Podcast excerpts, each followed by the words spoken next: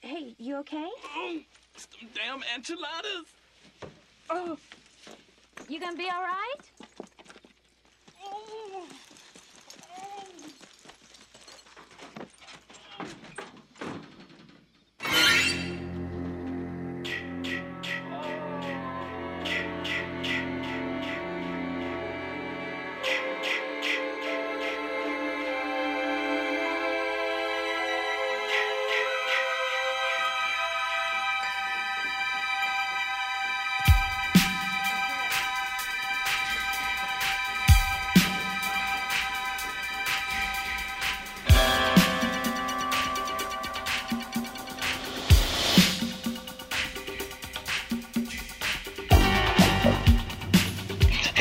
welcome to another episode of It's Them Damn Enchiladas the podcast, where we will delve into the world of horror movies, video games, television, comic books, and brr, or beer, for comic folk. I am Carlos Rivera.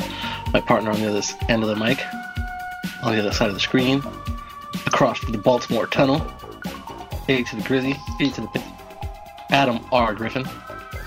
As always, follow us on the Red Hot Twitter machine, handles in the show notes, and the show at It's Dem Damn.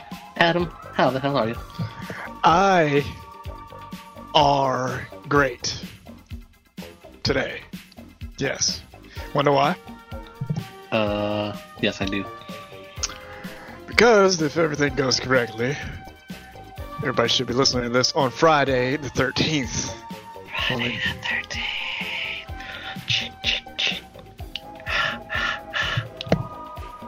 We're not going to get into the uh, the pronunciation wars of Jason's signature sound effects.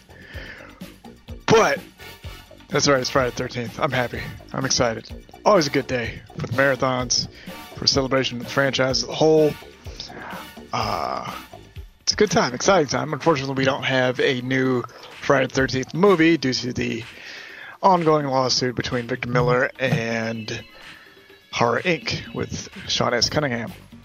But what we do have are two very important things. Number one, we have memories.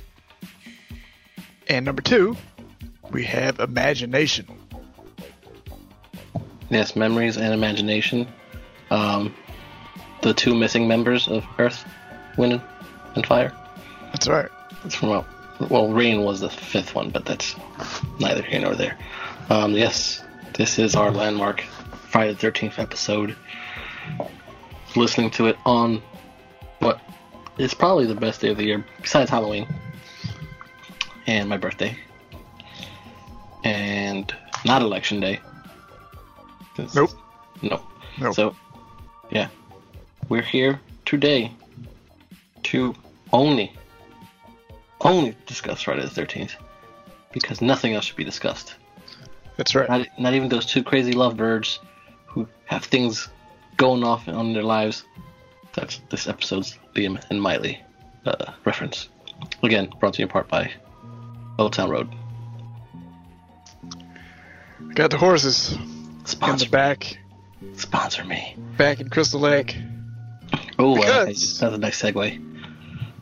We're talking about what might have happened, or what could have happened, or what should have happened, or what we would have liked to have seen, or what we didn't want to see in the Friday the 13th franchise.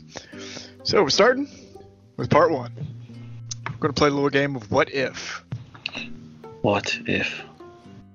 What if? So, part one. We all know the story. Pamela Voorhees is mad that her little boy Jason drowned in Crystal Lake and is now after her, uh, after the counselors, and has killed all of them except for Alice, who chopped her head off. So, is there anything you changed from that movie? Absolutely. E- either don't have Jason come out at the end, or you have that at the end of the movie. Yeah, yeah. Is our structure as far as structure goes, uh, it's pretty much a perfect slasher movie. Um, you know, at the time they didn't know if there was that there was going to be a sequel or that there were going to be you know twelve different versions of this tale of a mother killing everybody at the camp in memory of her drowned son and all the adventures that spun out of that. But, you know, you need that stinger at the end, which is why you have the dream sequence of Jason pulling Alice down under the lake. So, yeah, you know, if you're just to end the movie, end it there, keep people guessing. If not, cut that out. Just cut to her in the hospital, wondering if he's still out there. Because at that rate, without part two, you never would have known. leading into part two. If you were going to have that whole sequence happen, then why do you get Alice so quickly? Well, you know, it's that old grindhouse tradition of anybody can die at any time. Shout out to Joe Bob Briggs, by the way. Uh, but, Ooh, uh, ooh. you know, it's uh, it's a different different occasion because again, you you don't know that the Jason character, who for in all intents and purposes, or intents and purposes, if you can't talk, uh, What? I've heard some weird stuff. Uh, you know, Jason's pretty much dead in the in the first film, and stays that way until the reveal at the beginning of part two. So yeah, I mean, I would have liked to see Alice stick around and kind of use use her experience from part one to maybe turn the tables a little bit because you know the franchise doesn't really have that character, uh, that female character to really test Jason for multiple films or test the villain for multiple films. So, uh, Alice she- sticking around would have been pretty interesting. yeah, but uh, she doesn't come across as a strong character, unfortunately. Um, maybe that's they could have seen that. Um, she did. Yes, she did survive. Um, what I'm what I'm going with is, um, in the vein of like Laurie Strode, um, who was pretty, you know, pretty strong throughout the whole uh, Halloween. Uh, maybe, maybe they didn't want that same thing to happen. Maybe they wanted to differentiate between the two franchises, perhaps. But I don't know. I feel like maybe, uh, again with that whole dream sequence, that maybe she would have gotten a little bit more time in part two. Yeah. Yeah, uh, you know, she, she's not going back to that camp again, so well, yeah. eh, you never know. Stranger things have happened. This is true, and lots, most of them in this franchise. But uh, let's see. As far as part two goes, I uh, the one guy they do leave behind at the bar. I think he he, uh, you know, he's good for the scare at the campfire, playing his little video game, whatever, his little proto '80s video game knick-knack deal. But other than that, it's pretty much useless.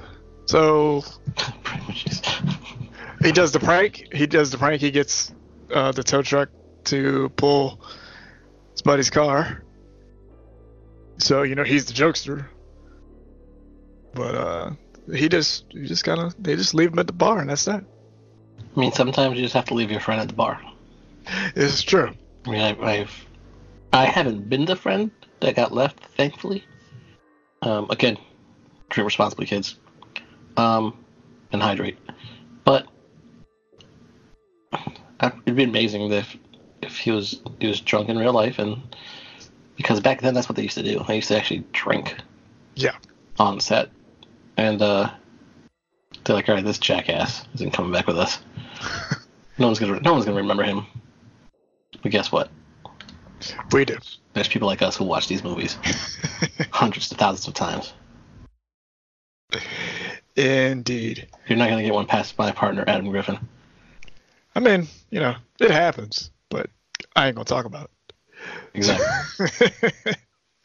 but uh, yeah, structure-wise, part two, I'm not I'm not changing anything. Again, it comes down to, to a case of endings. Um, I can either take the end where Paul kind of goes missing a little bit, or not take it, depending on which way it goes. Uh, the dream sequence, and it is a dream sequence at the end with Muffin because Muffin is dead in the woods. I'm sorry, but it, it does happen. Uh, so it's kind of a trade-off because the dream sequence is the only sequence that you see Jason's face, or nightmare sequence, I should say, because you kind of don't know where it is. Yeah, dogs get bad raps in, in horror movies, man. Yep, uh, in this franchise especially, but we'll get to that later. Right? It's just it's it's uncalled for. It's it's But- unneeded. You don't need to do probably it. because his name was Muffin. Uh, Who names their dog Muffin? Oh, Only God. only people in movies. backlash. only people in movies. Oh, man. But uh, yeah, I mean, other than that, part two, not changing any characters that die or surv- would survive. It's all pretty straightforward, you know.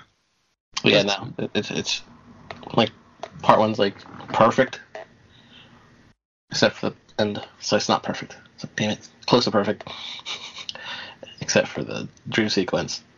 Part two is well done, except for again the same the same issue. My my issue with her being around for little, but that's just that's not too much to worry about. Yeah. And again, you know, they didn't know that they were working with the franchise at the time. You know, you don't know what your efforts on what you think or assume is a work for hire deal will get you or will propel forward with or without your future involvement. So, you know, chalk it up to growing pains. Which brings us to part three. Now you can, I mean, you can go a whole bunch of different ways on this one. You can blow the whole thing up.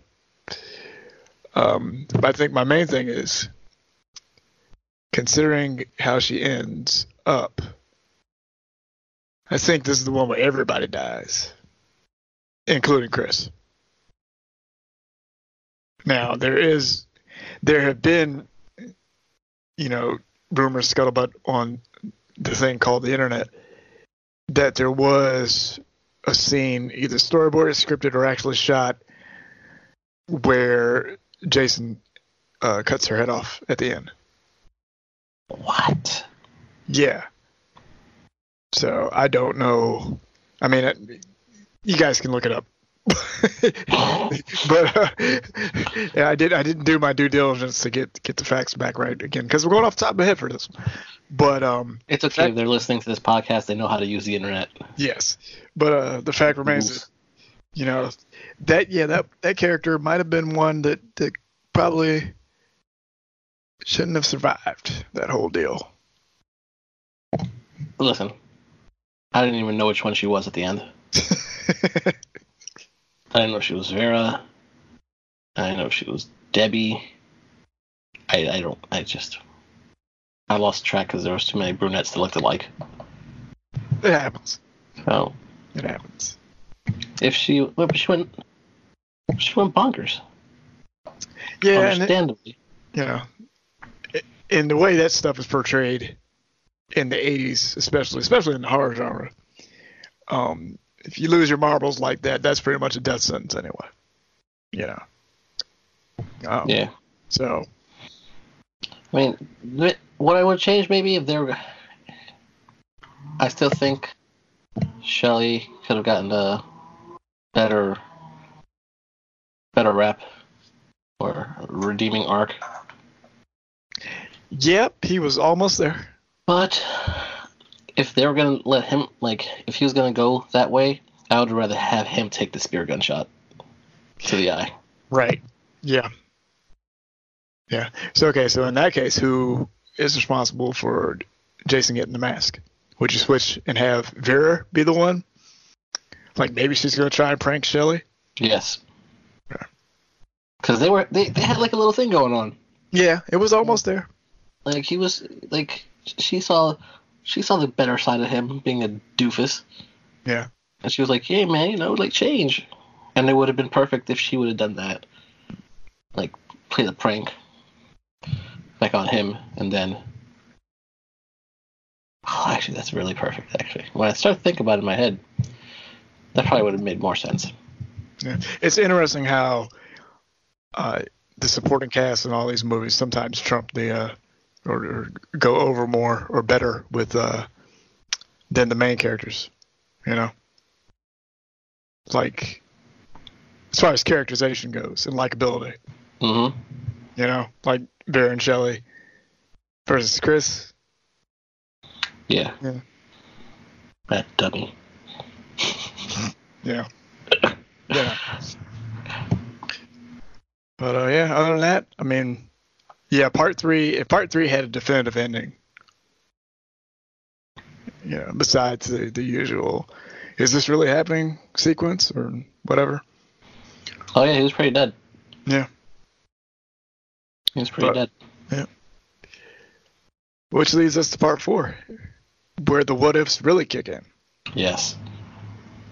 because with the final chapter uh, it was recently revealed uh, during a Q&A for the movie about a month a month and a half ago, I suppose. Uh, Joseph Zito was talking about the film and said that he all, always kind of wanted it to be that Jason was a zombie, and throughout the entirety of Part Four uh, that he reanimated in the hospital or morgue, you know, because again it was the 80s, so everything was everywhere, all in one building, including you know sandwich eating and and uh, possible fornicating next to dead bodies and all that weird stuff. Because hey, It's the Every- 80s. it's the 80s, everything was up for grabs. Sometimes quite literally. Uh, but. Yeah, yeah, bad times. Um, but you know, he always kind of intended for Jason to be a zombie, and for that to be it, which puts that movie into a whole new light. Oh yeah, if he's a if he's a zombie, that's that makes. I mean, everything going on in the movie makes a little bit more sense. 'Cause I feel like I've always felt part four is a little disjointed from the storyline. Well, I honestly some of the some of the some of the timelines don't match up in a couple of the movies. Um, but seeing as it was billed as the final chapter, and I hate movies have the final chapter in it. Yep. Um, but um, in this movie, yes, I, I do deserve. I do think that Jimmy deserved better. Yes. Yes. Um, I think his they could have switched him out. Uh huh. He given his kill to someone else. Ted. I mean, you're very you're very adamant about Ted. Ted's the worst. Ted might just be tied with or higher than Melissa from Part Seven. No, wait, Melissa from Part Seven is the worst. Wow. But Ted is just Ted's depending depending on the day. Ted could overtake that spot because Ted's a jerk, and Ted deserved uh, his death scene to be so horrible that the MPAA would have been like, "No, you do something else." Yeah, Yeah, because I agree. he's he's terrible. I mean, our our our good old boy, uh, Crispin Glover. You know, doing his uh whatever the hell it was that he was doing, Oscar worthy performance of his dancing. Deserved better death. Yeah, and apparently that that dance was the dance he used out in clubs. So, you know where his head's at. Like what what worries me is that maybe that's how I dance when I go out in clubs and no one tells me. That'd be some shit, That'd be rough. right? You imagine you just go out sometime and all of a sudden they're like, "What are you doing?" I'm like, "Wait, I'm dancing." It's like, no, you're you're spazzing out and you're about to punch people. Like, And they're like, they're like, "Have you ever seen Crispin Glover in Friday the 13th? I was like, "Oh no, no." How'd you get so specific? that's yeah, that's that's quite specific. but uh, that ending when uh our little our little man goes crazy. Little Tommy Jarvis. Yeah. Now here here's a fun thing that I, I just thought of. You think they? I mean, obviously, because you don't have a no-name kid do this, no-name child actor. But Tommy Jarvis being played by Corey Feldman kind of made that that moment stand out a bit more. Because you know, remember this is back in that time period. The Coreys, Hot. F- Feldman and Haim, were hot shit. They were everywhere. They were untouchable. They were in every movie. Yep, Lost Boys, another great horror movie. that's right. We'll talk about that later. Great horror movie. Um. Now, was he there because they planned to go further with him as? Well, from what I've gathered and read among the interwebs, is that uh, they did want Tommy Jarvis to end up as Jason, Yeah, but fan reaction was not. People don't like Friday the Thirteenth movies without Jason. right. I mean, they didn't know what that looked like until part five. Cool. You know, and well, we're getting to part five pretty soon, but uh, yeah. I mean, I don't, I don't know if that that scene's gonna have any more impact. On, if it's anybody but Corey Feldman at that time. Which leads me to the next one. What happens at the end of that movie if because and again it's a horror movie and you know the 80s had that fun trend of putting kids and everything and going on little adventures they shouldn't have Yep. all that fun stuff uh, what happens at the end of that film if jason kills little tommy jarvis Oh. Mm. Now, off screen. right yeah because you i mean come on there's things you don't do people I hate you. Listen, you showed me some messed up Japanese horror movies. i you know i've been yeah I, my collection um has has put a stain So I am now thinking that anything is possible to happen, yes even in the 80s. Yes. But I mean, you Uh, know, there there are still some things you don't do. Yeah. Depending, you know, as far as perspective, time, and the time frame in which the film comes out. You know, and back then, an on-screen killing of Tommy Jarvis ain't gonna fly. No. Yeah. Um, what I had suggested in the past is that were to have happened, he could have been the one going through the window. Right. Yep. Because you know, no matter what, you don't you don't kill dogs. His name's Muffin. you know, you can name a movie Dog Muffin. Well, then you then it's gonna get killed. So we, so we, so are we? Are we calling the uh, the muffin rule? Yeah. Okay. So the muffin rule is okay. Muffin rule is you don't kill dogs on screen, or even allude to it, unless they're named Muffin. Correct. All right. Somebody write that down. Oh, it's in it's in it's etched. Okay. Like in Halloween. Okay, no, we can't talk about Halloween because it's not Halloween. Right. But that pooch, man, Yeah. just just let him go, Mike. That's, that's the wrong wrong kind of hug. Let him go. Um. so yeah. So okay. So if you if you off Tommy Jarvis, um, does that mean that Trish, his sister, gets the eye of the Voorhees? Yeah, she goes crazy. yeah. Sees her little brother die. Yeah. Mean, that drive me crazy. Yeah. Not That would've been- title, That would have been a very interesting place for that franchise to go. You have the final girl survivor, whatever term you want to use, now becoming or walking in the same footsteps as the killer.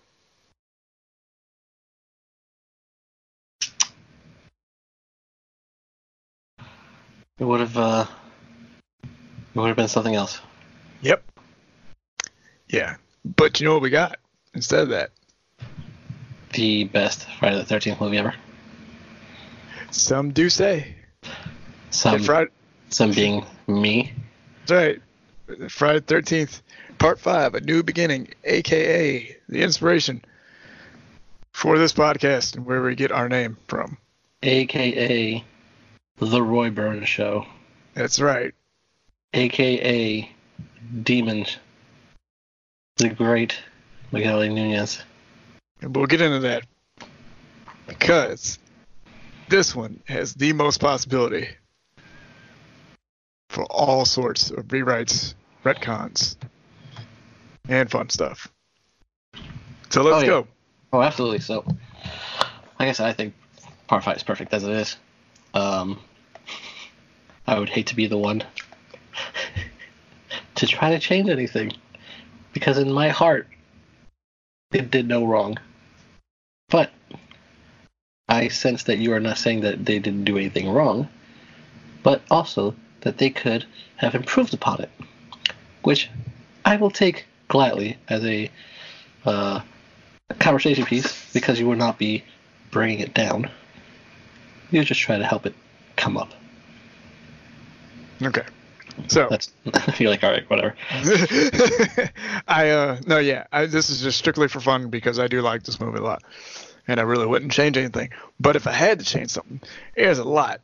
Number one, um, they mention in this film that Jason Voorhees was cremated. Okay. Which means we have a fun thing to play with in part six. Nice little tidbit here. So, as far as part five goes, um, yep, it's a mean spirited movie, and we're going to keep with that, except, uh, let's swap out. Uh, crap, now I'm blanking on her name. Description. Uh, the other survivor besides Reggie and Tommy. Uh, Pam. Pam? Pam, there we go. Yep, don't get old, kids. Oh, so Still beats the alternative. that's right. But um, let's let's let's let's get Pam out of there, and let's bring back two more characters. Reggie's grandpa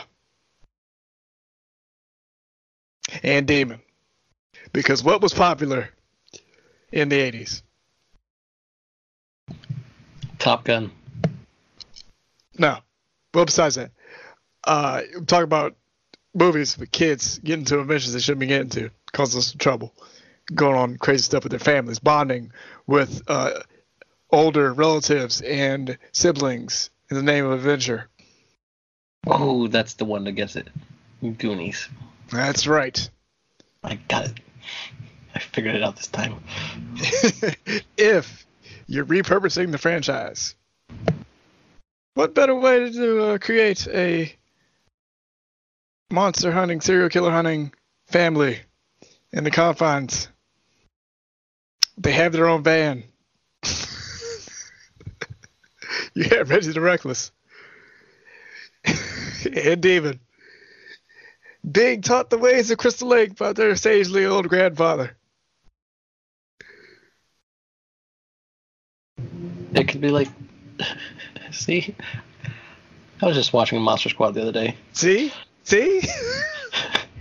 And actually, on this Friday the 13th, y'all, I'll be getting a Rudy from Monster Squad tattoo. See? It's all Um, It's all, all connected. It's all connected. But that, yeah, I mean, that's what it was. It was, it was, it was like a buddy cop thing. Reggie. Oh, man, Reggie and his grandpa and Demon, That's right. They could have been. Who's, who's, whose older brother Spider from Well, they, they don't know where Spider is. They they thought a bomb went off in Kentucky. Yeah. They don't talk to him anymore. yeah. That's that's my theory. They're all connected. They're all.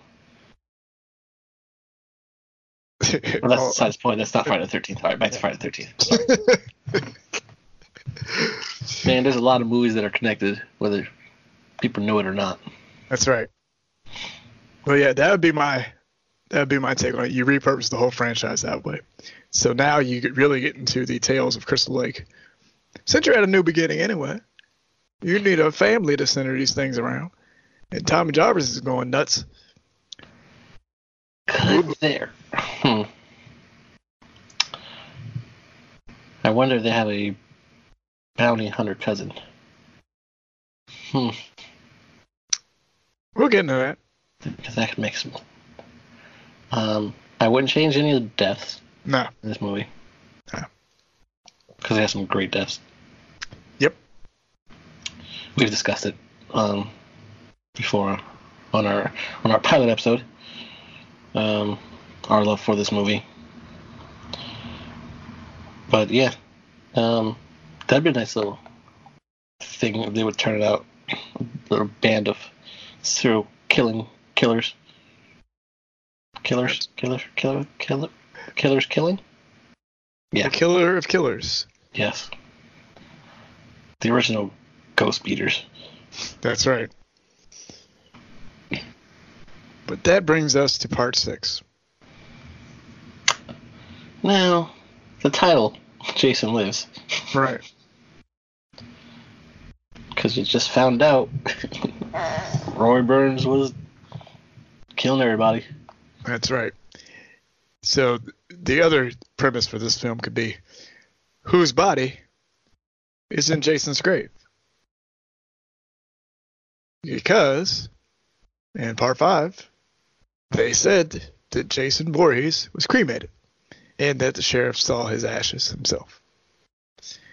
So now you're getting into the weirdness of the town once again. What's going on here? Who's covering up what? Whose body is that? Jason's grave. Well, besides Hawes later. But Well, yeah. so my fun thought, and you'll like this one. Oh, I if if you're going where my head is going, Yep, this better be Roy Burns that's right. What if it's Roy Burns? or Zombie Roy Burns. Zombie Roy Burns comes back like Frankenstein. Yes. So that's who we've been dealing with for you know the last couple of Paramount movies. And then you assume that uh, Jason Goes to Hell and Jason X are their own thing. This changes the kill count It does. away from Jason. It does. I mean, it's so far above everyone else's. But this m- might even it out a little bit.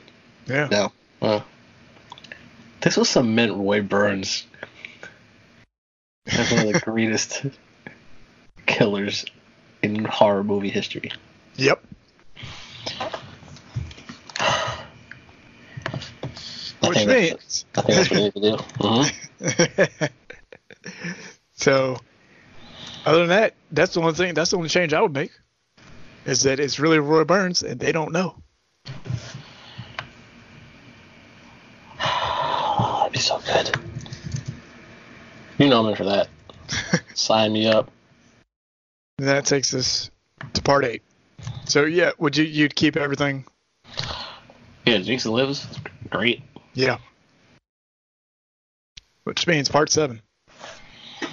Now, this is where things get interesting. because part seven was uh, they were originally going to try to have our installment of Freddy versus Jason, hmm but they couldn't do it, so they switched to Tina, who uh, had Carrie White's power set, and the one redeeming factor of this movie, besides Melissa getting the axe and getting thrown over a television set, is Kane Hodder as Jason Voorhees. The first. All right, first of four, many. four performances. Uh, the makeup and suit itself, Jason's design is absolutely perfect. It is the definitive look, I think. Uh, but other than that, you can just take it or leave it. Um, there's a lot you can do with it. You know, if if this were to start Jason going up against increasingly more difficult odds, that would have been great. But, you know, maybe uh Well, I think another detriment to the film, well, it, and it isn't the film's fault. It's just the time period it was made in. Uh, was the fact that it was edited to hell and back. You know, it was cut, slashed ribbons, no pun intended, by the MPAA. So, yeah, it's a hard movie to watch just for that aspect, just because you know it kind of could have been so much more if the times weren't what they were back then. Oh yeah, you, that movie made now completely different. Yep. Um, I mean, especially considering all the nonsense that goes on with all those Saw movies. Yeah, and we'll uh, we'll talk about Saw Um, in the future. In they took those liberties, today's liberties now with that movie, Right. Tina's badass. Yeah. She's Yeah. so badass. Uh, yeah, sh- she's a good character caught in um, in unfortunate characterization circumstances. Yep. Because that character moving on to face Jason later would have been very cool to see. But you know, as far as franchises go, she's one and done. What I remember about this one is uh, Dr. Crews getting killed Yeah. with a tree trimmer. Yep. That's my sound effects for disembowelment. Yeah. He deserved worse. He deserved a, a, a wood chipper trip. Um.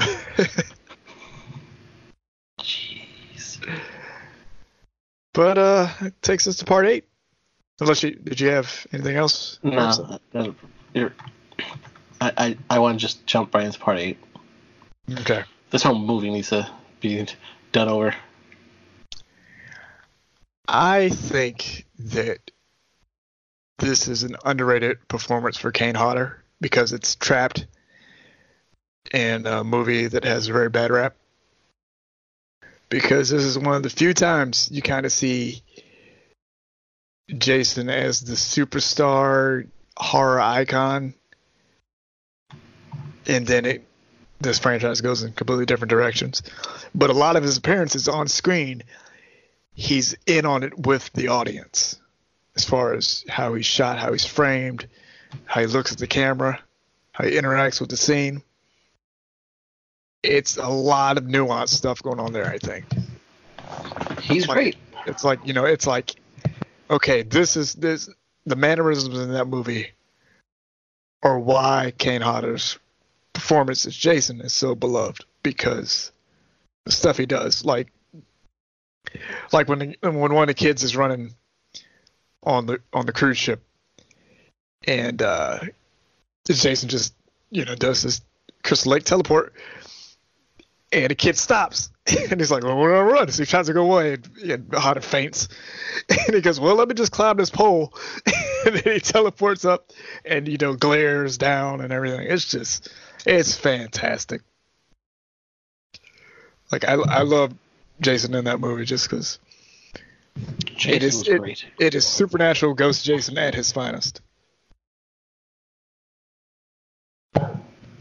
Well, besides Kane Hodder's work as Jason in this movie, I'm not a big fan. Right. Um, interesting premise how they got him awake from his little sleep. Yeah. You know, Yeah, I mean it's it's funny how they tried to go back to continue continuity one last time with uh you know still under the lake. Don't know how long he's been there. Oh look, electricity brought him back again. So it'll be uh so it's, yeah, it's almost in that moment where you start thinking he's like a Frankenstein. You know, only only lightning can bring him back to life. yeah. They could have kept going on with that. But then, who's coming back? Is this Ray Burns? Ray Burns. Roy Burns. Roy Burns. I'm sorry. How did he mess that one up? Well, yeah. If we're, if we're keeping with the premise that uh, it's it's Roy's body, just possessed by the death curse of Crystal Lake, and all that entails, then uh, it's it's a nice little send off. The, lore of Jason Voorhees got him at the end. Well, that and toxic waste. It's those New York streets, man. Yeah. That's why I don't go to the city that often. I'm Afraid I'll end up like uh, Jason in the sewers. In the sewers. Little baby. Yep. Like a little baby. Now, Jason goes to hell. I'm off. I'm off eight because, like I said, I can't. There's just there's a lot you can do with eight. yeah. Um, and I think that's we may be here for like another hour. Just with what could have been changed or who could have went what whatever um, direction. Oh, and uh, in part eight, I think I. Yeah, I would have had Julius survive too. We would have figured it out. Like, it was, like it was the one kill that Jason couldn't quite get. Like he just kept throwing him off stuff, but he kept surviving. It's like I thought you fought him on a roof. Yeah, well, I fell into a dumpster. That's it. you know. That's fair enough. That's fair enough. All right. Jason goes to hell. Jason goes to hell. Jason Goes to Hell. The final Friday. Uh, well, until Jason X. Um, you know, I liked, I do like the body hopping aspect. I wish we had seen more of Jason himself. Um, I do not like Steven, the the the main male hero. I I don't not you know just it's a, it's the look I guess I don't know it's a little too uh it's a little too 90s with the leather jacket and the, and the poof hair and the glasses. You know? I don't It was all everything was going on in that time. yeah I just I don't wasn't too endearing. It's just he was just like an early 90s proto action horror hero you know? Did some cool stuff. You know, he's proactive when it came down to it but there's but, That's a good thing to be in a, in a horror flick. yeah but there is one character that overshadows this entire movie portrayed by Steven Williams Say it. Say his name. Creighton Duke Creighton Duke. the bounty Creighton hunter Duke. just there are worlds exploration and characterization just within that portrayal alone. And uh, yeah, he should have survived, and Steven should have got it. Well, the Jason Goes to Hell director did confirm that Creighton Duke survived. That is true. Yes. So, all he suffered was a broken back. Technically, I guess that's what we're gonna go with. Yeah, I mean, you know, horror movie injuries. All you need is some duct Well, you can break your back and not die. Yeah. Batman, Batman. Yeah. But Batman's Batman, Batman is Batman. and Creighton Duke is close to being Batman. That's right. He he is Crystal Lake's Batman. Get the, got the duster and the hat. Come on, man. Yeah, he may be related to Reggie the Reckless. This is true. Reggie the Reckless may have an older brother named Demon. They may still have that van uh, parked just outside of Creighton Duke's training compound where he trains bounty hunters. You know, all the Crystal Lake shenanigans could have been supernatural before supernatural was supernatural. Wait, what? Supernatural is a TV show. That's what. Oh, that's why I was making sure that's where you were going. they could have built on so much. So check it, right? So this movie has established that there are you've got all the Voorhees stuff going on, right? Uh, Jason Voorhees is part Deadite, due to Necronomicon, uh, which has been confirmed by director Adam Marcus. No relation, first name was. Maybe last name too. uh, so, um, it's Evil Dead, Friday the 13th, Nightmare Elm Street, do the ending. This could have been the foundation for something amazing. It could have been the first establishment of a shared horror movie universe, like well, modern horror movie universe. If, you know, the rights were there at the time. Always comes down to those Yep. tricky rights. Who's who? Who is that? To New Line at this point? Yep, new line. But yeah, that would that'd be my big change was that they would have built out from Creighton Duke and his bounty hunting, and the Voorhees dagger, and the Necronomicon, and Freddy, and all that fan stuff that we've been talking about for over 20 years. Bruce Campbell still alive. Yep. Robert Englund still alive. Yep. Kane Hodder still alive. We can talk about all that next episode. And I just recently saw Kane Hodder an episode of Chuck where he wasn't credited. This is true. What's up with that? We, we have ideas, is what we're trying to say. That's back, going back to the imagination. Yes, that's right. But um, yeah. Other than that, uh, I I think uh, I think Jason Goes to Hell uh, deserves a standalone Blu-ray release with the director's cut on it, uh, so people can really see the full extent of that movie in high definition. Blu-ray. I know once someone told me that was a dying media, but I'm I'm glad uh I'm glad they were wrong. It stuck Yeah. around. because it's good to have that stuff in physical format. You know, especially now. But uh, yeah, I mean, I wouldn't. That's my only changes. Creighton Duke survives, confirmed on screen, and Steven gets dragged down to hell with Jason. Let's get rid of him. Just bye. That dumb face of his. Interestingly enough, uh, John LeMay is uh, the only actor to be connected to the movie series and the TV series No Because- fun fact right there. because he was in uh, Friday the 13th series. So, fun fact. Yeah, that, that's the. Is that anywhere to be seen?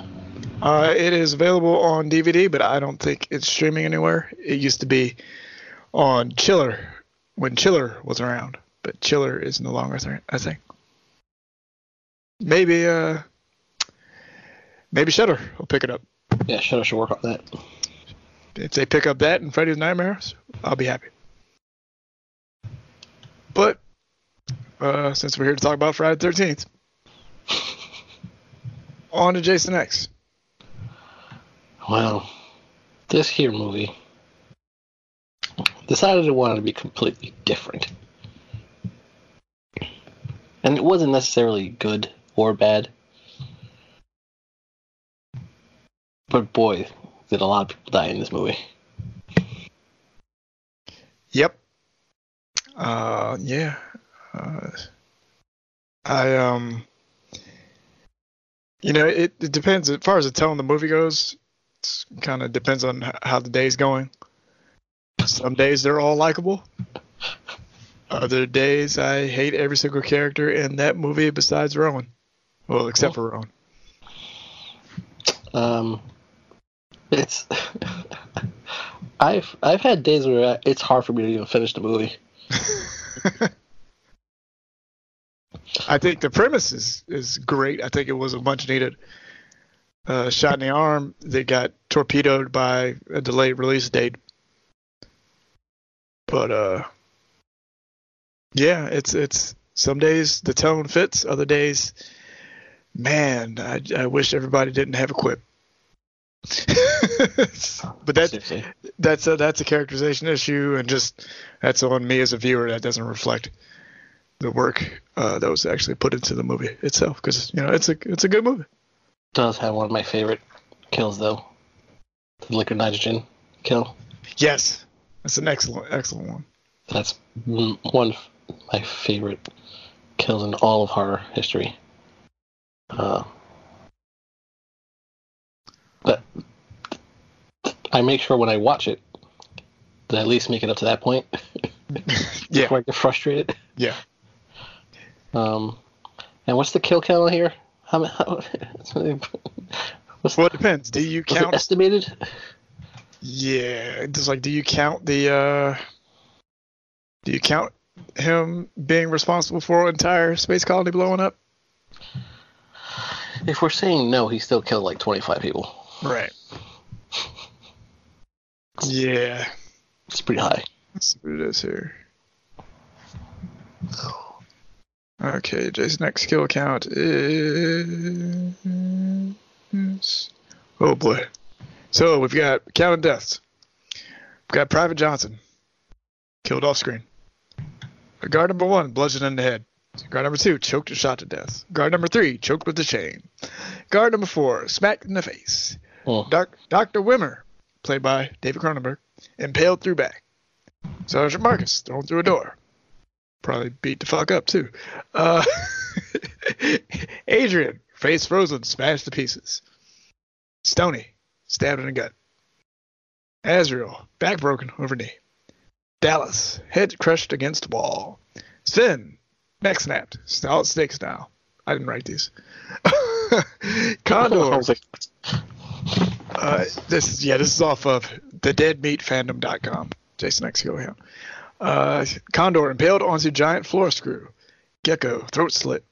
Kicker cut in half because his name was Kicker. So he cut his legs off too. Um, Briggs impaled on the spike chandelier.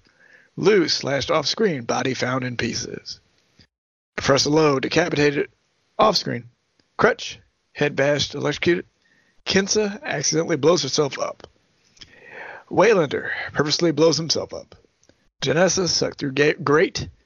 The virtual girls, who I mean, don't really count because they were in a computer, they were smacked against each other to death. Sleeping bag kill. Uh, and Sergeant Brodsky went out in a blaze of glory, uh, burning up in the Earth's atmosphere or, or New Earth atmosphere, whatever the hell planet that was.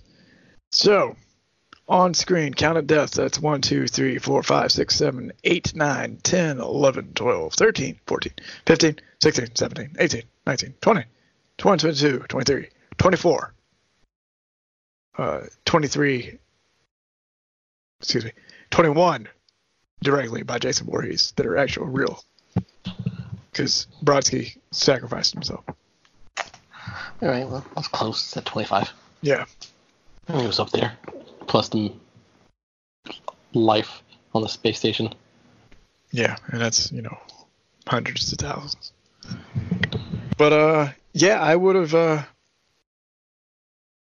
the only thing I would have done, I guess, or I would have liked to have seen, uh, would have been Rowan and the others kind of reestablishing themselves on whatever planet they were on before you get to Jason T's at the end. Know, kind of d- do like a futuristic version of he's still out there. Yeah. Besides Make a Wish. Um, Shooting star, make a wish. Oh, here's a mask. it was just I don't know. I, it was Yeah. rushed. And um, I don't know. I, I felt like they they could have done better. I mean, you know, hindsight. In hindsight, you know, you can, we can, Hindsight 2020. can say that, you know, it's what we should have done, what they should have done, what they could have done. But um, you know, keep in mind, uh, you know, these films are great for what they are, and they everybody, you know, did an amazing job. Work with what they had. Um, so And I would thank everyone for for being in these movies that we were able to watch them. That's right. Because even though I, I will be petty and, and mock movies, I just don't mock the people that took part in them. That is absolutely correct. Yes. Uh, you know what else is correct? What is correct? That I would not change a damn thing in uh, Freddy vs. Jason. Correct. No, I take that back. I would take out um, Don't lie to me. I would, I would take out the usage of a certain word by Kelly Rowland. Got it. I would take that out because that is is not needed. Um, I mean, if you've seen the movie, you know what I'm talking about. It's it's stupid. So, with that said, I'm not changing anything in that movie except for that. Plot wise, perfect. Yeah. Skill wise, perfect. Ending, perfect. It's perfect film, film for uh, what was supposed to be. in the deal. I agree wholeheartedly. You said it very well. We agreed wholeheartedly. Throw that out there, guys. That's right. Well, besides beer. But um, which leads us to the last movie that we have to discuss. I mean, the only one left is the. Are we are we counting this one? I am because there's there's a big discussion we can have in a few episodes about remakes, reboots, and uh, representations of franchises and characters and franchises and, and all that stuff. But Friday the 13th, 2009. Uh, what are your thoughts? Well, I liked it. Uh, Um, I really, I'm not sure what I would change. Um, but again, it's it's going off the premise that this is more like part two, a combination of part two, than it is. Uh, I don't know. It's really not a remake. So I'm lost in my opinion of this. yeah, I think it's it's a uh, it's it's more of a I wouldn't even call it a, a it's it's like a franchise restart. I don't even want to call it a reboot, you know? Cuz it's just it's just taking existing material and readapting it for a new audience. You know, a reboot would say they scrap absolutely everything. Like your premise, all this other fun stuff, and just go completely from scratch. And this is just a representation of familiar events. You know? Yeah, it's just it's just jumping off of the whole uh, mom getting killed Right. or decapitated, I should say. Yeah, and I mean, like, it's like, can you really reboot a franchise that never went away? Hmm, that's food for thought. But uh let's see. I wouldn't honestly, you know what? I would not change anything in uh, Friday the 13th, 2009. Yeah, it was like I said when we watched it. I was taken aback that it was good. It's like that. The first 15 minutes up until the titles hit, it's just some of the best pacing and like you know, like, I guess I guess you call it big studio horror, whatever the hell you want to refer to this stuff as. You know, uh, anything like no one expected that presentation of Jason for what was you know pretty much regarded as a ca- cash grab for the franchise, you know. But to see that dude running full tilt with a machete, Yeah, this was this was next level. Like, you know, and, and remember when when this came out, we were in, we were you know neck deep in Hostel and Saw, and you know, it was it was you know, people you know trying to one up each other as far as you know how far they can go with with horror in that format. You know, and, and kind of like a a uh, gritty real world aspect. You know, I don't want to call this stuff torture porn. I think that's a dumb phrase. but uh, and no offense to anybody who uses it, I just think it's a dumb phrase. But um, you know, it was, it was always a it was a instance of gamesmanship as far as what you could do with the imagery and everything like that. And I will I will say that Derek Mears as Jason Voorhees in the beginning of that film is some of the scariest stuff you know to see from Friday Thirteenth. It was pretty intense. Like I was not expecting it at all. Just coming out of nowhere. Yeah. And I think the masterful thing that they did was they slowed it down. So you know that that intensity is coming back. You just don't know when. And I think that's a great way to, at the time, reintroduce Jason Voorhees to audiences. Yeah. Well, but uh, no one forgot him. Nah, not at all. But um, yeah, I don't. There aren't. Every character in that movie is uh pretty much it. You know, well, well drawn out, good characterization. Uh, the people that you want to see go go horribly. Um, I think it's the only. It's the first and last time we'll ever see a crossover between Transformers and Crystal Lake as Transformers 2007 and Friday 13th 2009 share a character. I am not joking. This is this is fact. Is this fact? Yes, Where Yeah. where where can I find this fact? the character of Trent appears in both movies. This is this is not a joke. This is this is not a, a trick on Friday 13th. It is the only time that such a thing will happen.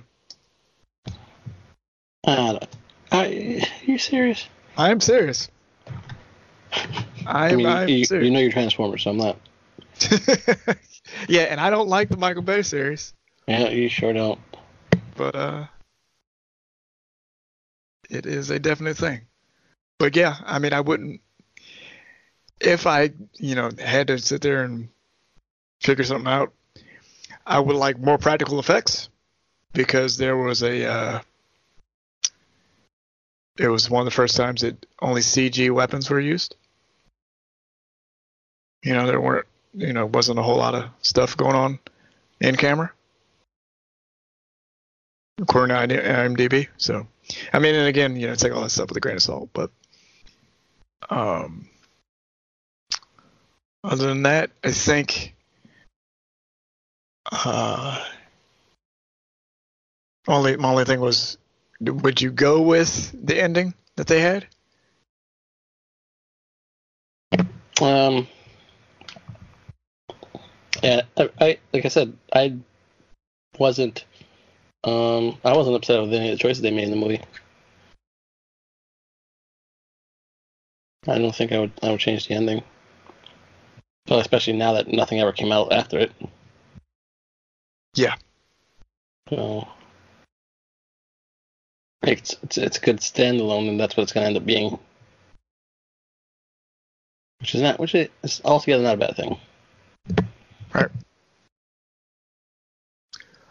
Um, but yeah, I, uh, Yeah, motherfucker, Travis Van Winkle, huh? this is what happens when the internet gets involved. What? No, it can't. uh, You know, according to no. Oh, Michael Bay's the one saying it. I don't believe it. Then Michael Bay's production company produced it. I don't care. I, I, I refuse to believe it. You refuse to believe it. All right, we have a non-believer in the Travis Van Winkle Trent Transformers Jason Voorhees connection. Ah, for all I know, it's Trent Reznor. yeah. Let's not get into all the aborted scripts from uh, Freddy vs. Jason. Because, yeah, that's yeah. If you if you if you if you know your Freddy vs. Jason lore, there was a character named Resner in one of the drafts. but uh, It's a true story. other than that, um, let's see. That that ends us at at the, at the remake, reboot, prequel, representation of Friday the Thirteenth. And so ends our what ifs. So ends the Friday the Thirteenth, our first inaugural Friday the Thirteenth episode. That's right. Uh, and with that said, this has been another episode of It's Them Damn Enchiladas, the podcast.